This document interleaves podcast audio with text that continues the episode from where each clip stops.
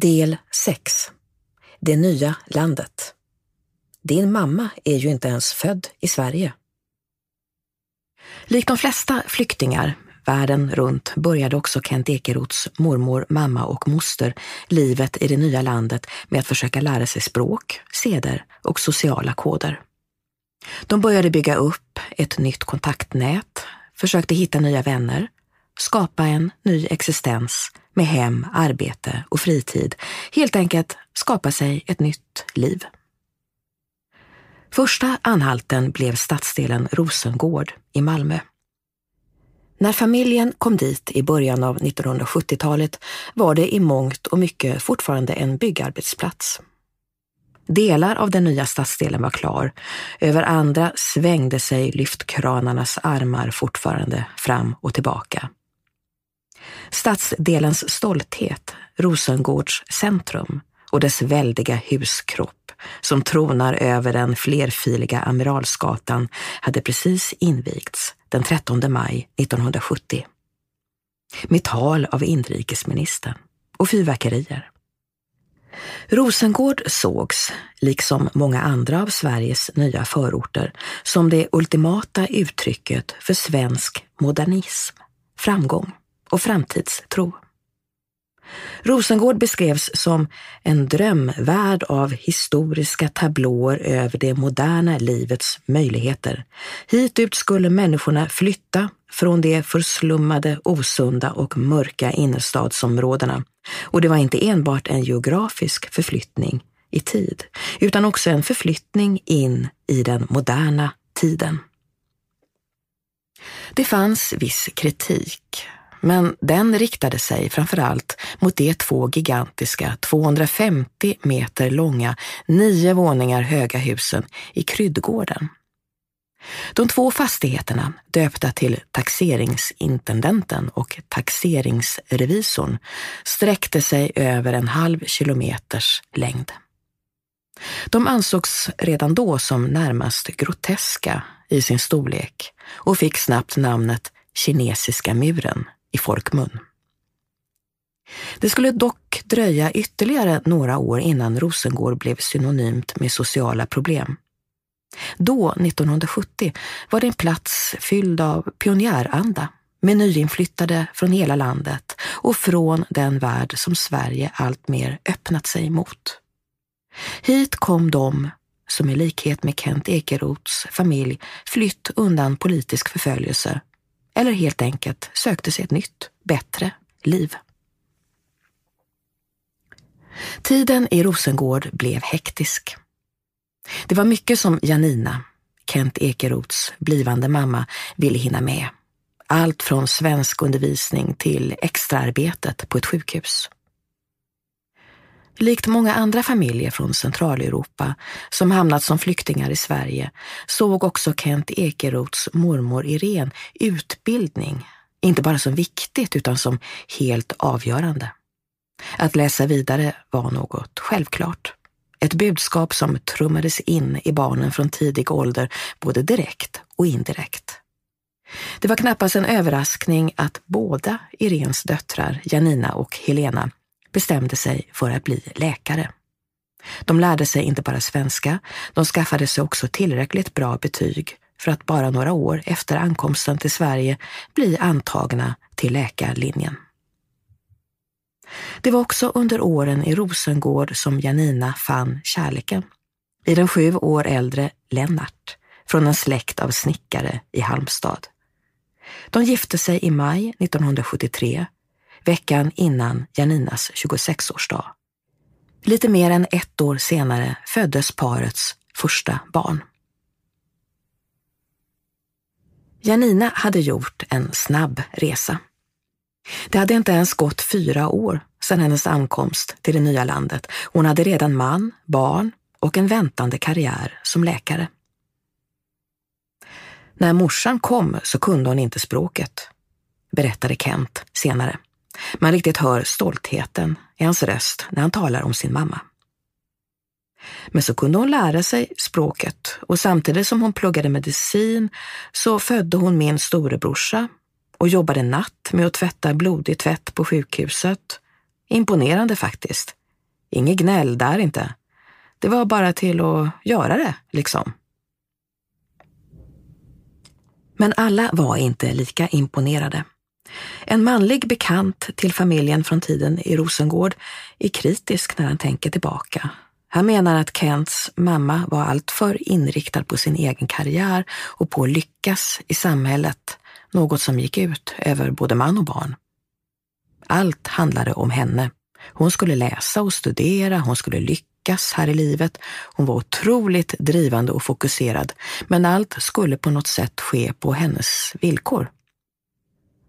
Det kan ligga något i den gamla vännens betraktelse, men det kan också handla om dåtidens syn på kvinnan. Under det tidiga 1970-talet var det fortfarande många som menade att kvinnans plats var köket. Att en ung kvinna, dessutom med invandrarbakgrund, tog för sig var inte vanligt och sågs därför inte heller alltid med blida ögon. Men trots alla ambitioner hade Janina ändå svårt att hinna med både familj och studier, karriär och barn. Dagarna räckte helt enkelt inte till. Livet kom hela tiden emellan. Hösten 1981, den 11 september, födde Janina tvillingar. Föräldrarna valde varken typiskt svenska, polska eller judiska namn. Det blev USA-inspirerade Kent och Ted. Janinas tre år yngre ogifta syster Helena avslutade sina studier och fick sin läkarlegitimation 1979. Det skulle dröja ytterligare nästan tio år innan Janina, äntligen 40 år gammal, kunde följa i sin yngre systers fotspår och bli färdig läkare. När tvillingarna var tre år gamla bestämde sig Janina och Lennart för att lämna Skåne och flytta till Lennarts hemstad Halmstad, till ett gult tegelhus på Systermansgatan 12. Trots att Halmstad är en relativt liten stad finns och fanns där en tydlig uppdelning mellan stadens olika sociala skikt.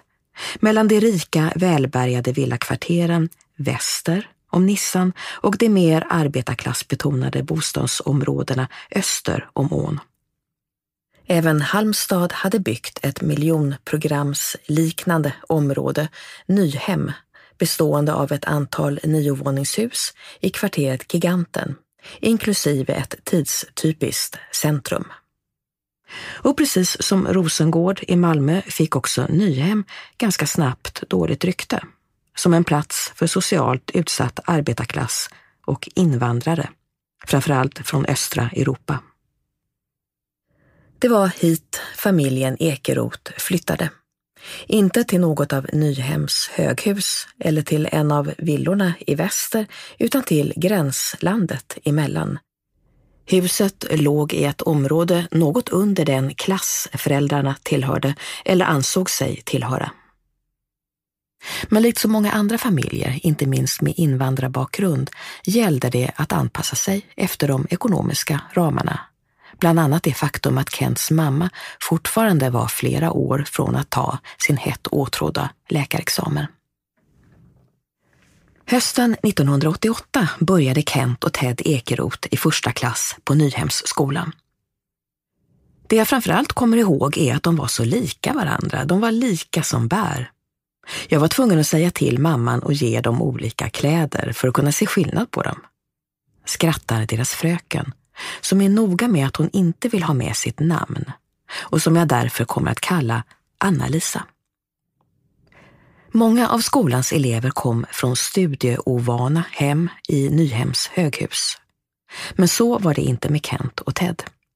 Janina hade övertagit sin mammas syn på utbildning som något lika viktigt som självklart. Något som hon också noga inpräntade i sina barn. Båda pojkarna kunde både läsa och skriva när de började i första klass. De var intelligenta, duktiga barn, speciellt Kent, berättar deras fröken. Och mamman var mycket fin. Hon arbetade ju här på sjukhuset. Vi hade väldigt fin kontakt och hon var väldigt positiv till mig. Men det är ju klart, alla föräldrar som har duktiga barn är ju positiva till läraren, så är det ju. Janina kom regelbundet på alla kvartssamtal, berättar Anna-Lisa. Och det slutade ofta med att de kunde bli sittande i en halvtimme eller längre, inbegripna i långa samtal om pojkarna. Där Millions of people have lost weight with personalized plans from Noom. Like Evan, who can't stand salads and still lost 50 pounds. Salads generally for most people are the easy button, right? For me, that wasn't an option. I never really was a salad guy. That's just not who I am. But Noom worked for me. Get your personalized plan today at Noom.com. Real Noom user compensated to provide their story. In four weeks, the typical Noom user can expect to lose one to two pounds per week. Individual results may vary.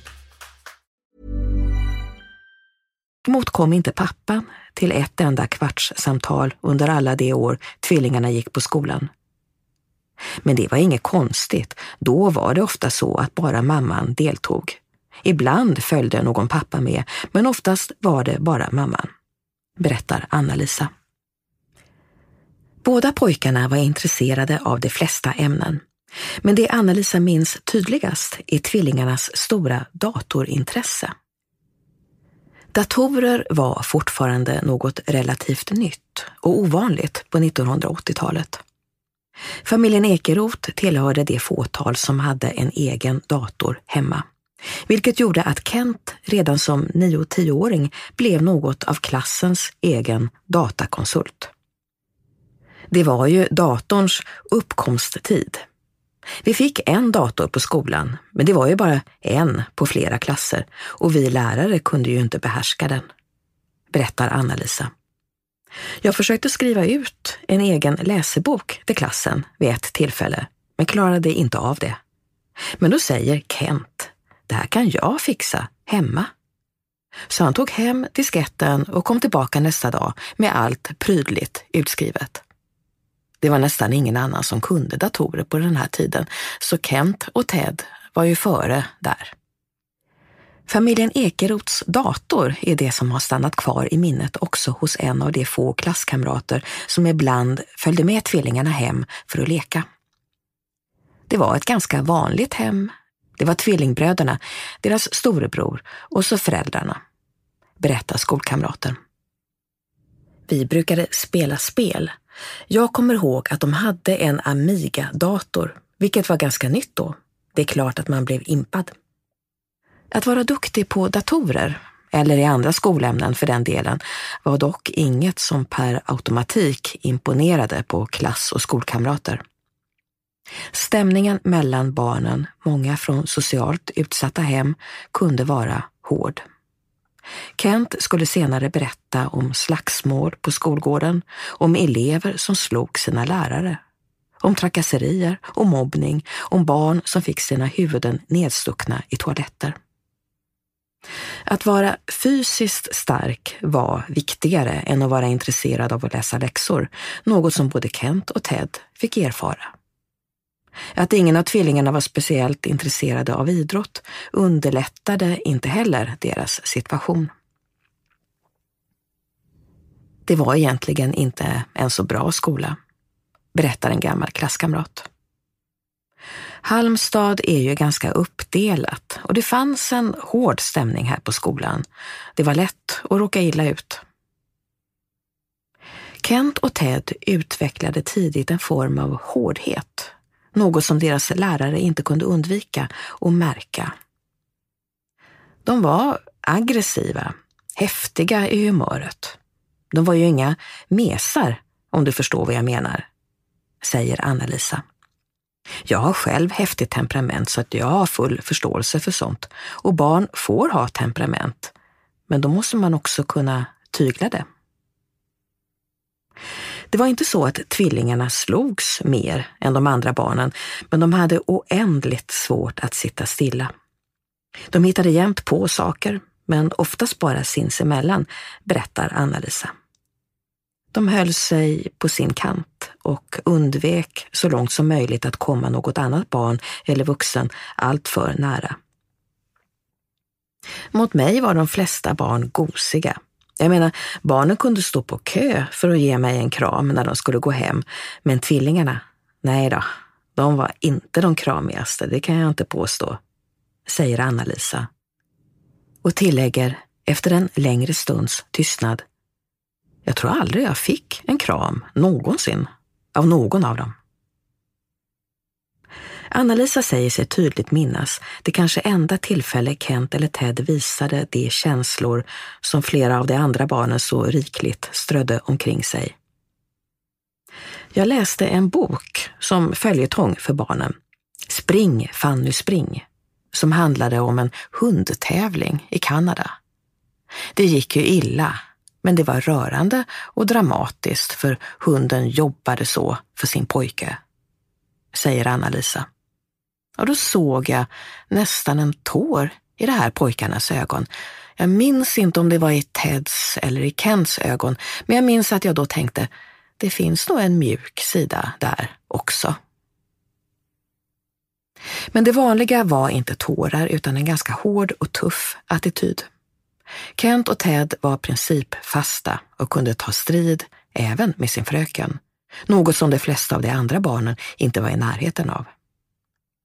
När tredjeklassarna till exempel skulle genomföra sitt traditionsenliga Lucia-tåg för de yngre barnen vägrade tvillingarna. Två trotsiga nioåringar korsade armarna för bröstet, stampade med fötterna i golvet, stirrade tjurigt mot sin fröken och deklarerade högt och tydligt, vi vägrar. De skulle ju vara stjärngossar och ha strutar på huvudet, men de tyckte att det var löjligt och vägrade vara med, berättar Anna-Lisa, men tillägger med ett belåtet skrockande. Men det fick de göra. De fick rätta sig i ledet. Jag gav mig ju inte. De försökte göra motstånd, men de fick gå med i Lucia-tåget, de med. Det tvingade jag dem till. I fjärde klass försvann tvillingarna. I vanliga fall brukade föräldrarna höra av sig när en familj flyttade framförallt om de hade haft en bra relation med sin lärare, men inte nu. Anna-Lisa visste inte riktigt vad som hade hänt med Kent och Ted. Via omvägar fick hon höra att mamman hade flyttat med pojkarna till Lund. Det kom att dröja 21 år innan hon hörde av Kent igen. Hösten 2012 publicerade Expressen Kent Ekerots film som visade hur han och två andra ledande sverigedemokrater beväpnade sig med järnrör, knuffade en kvinna in i en bil och kallade henne för hora, fitta och blatte-lover. Och de påstod att en av Sveriges mest kände komiker inte var svensk. Bara någon vecka efter publiceringen ringde telefonen hemma hos Anna-Lisa. Det var hennes gamla elev Kent Ekeroth. Jag höll på att tappa andan, berättar Anna-Lisa. Min första tanke när han ringde var ju, herregud, vad vill han mig? Anna-Lisa hade naturligtvis läst och hört om sin gamla elev. Och det var inte några glada nyheter, tyckte hon.